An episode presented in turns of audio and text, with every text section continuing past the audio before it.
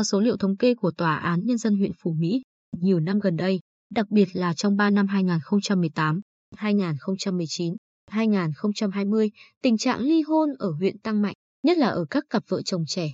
Điều này đã để lại nhiều hệ lụy cho xã hội. Chỉ trong một buổi sáng làm việc tại Tòa án Nhân dân huyện, những người đến mua thường là mua giúp cho anh chị mình và tỏ ra vội vã. Theo số liệu tại Tòa án Nhân dân huyện, trong 3 năm gần đây, số án ly hôn tăng và chiếm tỷ lệ rất cao trong án dân sự. Như năm 2018, tòa thụ lý giải quyết 323 vụ án ly hôn trong tổng số 509 vụ án dân sự. Con số này năm 2019 là 324 trên 422, năm 2020 là 311 trên 501.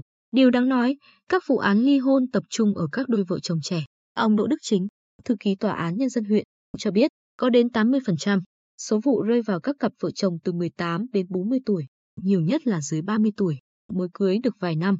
Cá biệt có một số trường hợp cưới chưa đầy năm cũng kiên quyết ly hôn, như trường hợp của chị Trần Thị L, 18 tuổi, xã Mỹ Lợi, kết hôn với anh Đặng Minh Phờ, xã Mỹ An, khi cả hai là công nhân một công ty ở thành phố Hồ Chí Minh.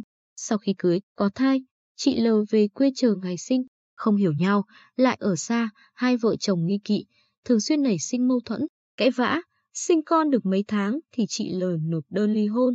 Vợ chồng bỏ nhau xong, con biết đi là mẹ nó giao luôn cho tôi nuôi, để vào Sài Gòn đi làm kiếm tiền gửi về nuôi con. Cũng khuyên nhủ đủ cả, nhưng chúng nó quyết ly hôn. Giờ chỉ tội cho con nhỏ mới một tuổi đầu đã thiếu vắng cha lẫn mẹ. Bà Lê Thị Tê, mẹ chị L, vừa chơi với cháu vừa tâm sự. Theo thẩm phán Võ Bá Tùng, người trực tiếp thụ lý các vụ án ly hôn tại Tòa án Nhân dân huyện, trong các vụ án hôn nhân, phụ nữ đứng đơn ly hôn chiếm trên 70 các vụ án được thụ lý. Trong đơn, các cặp vợ chồng đều khai rất chung chung là không hợp nhau, không thống nhất quan điểm. Nhưng trong quá trình giải quyết, tòa nhận thấy nguyên nhân cụ thể như vì điều kiện kinh tế, chồng hoặc vợ đi làm xa, thiếu sự quan tâm, chăm sóc lẫn nhau, do một trong hai bên vi phạm luật hôn nhân gia đình, do chồng hoặc vợ, thường là chồng, không trí thú làm ăn, nhậu nhẹt, cờ bạc, sinh nợ nần, do bạo lực gia đình, đa phần rơi vào các cặp vợ chồng trẻ. Ngội, chưa tìm hiểu kỹ nhau và thiếu trang, bị kiến thức, kỹ năng sống trước khi bước vào đời sống hôn nhân. Trong quá trình chung sống xảy ra mâu thuẫn, không biết cách giải quyết, tình trạng ly hôn đang diễn ra ở hầu khắp địa bàn. Đối tượng nhưng tập trung nhất là lao động trẻ, đi làm ăn xa, kết hôn trong thời gian ngắn.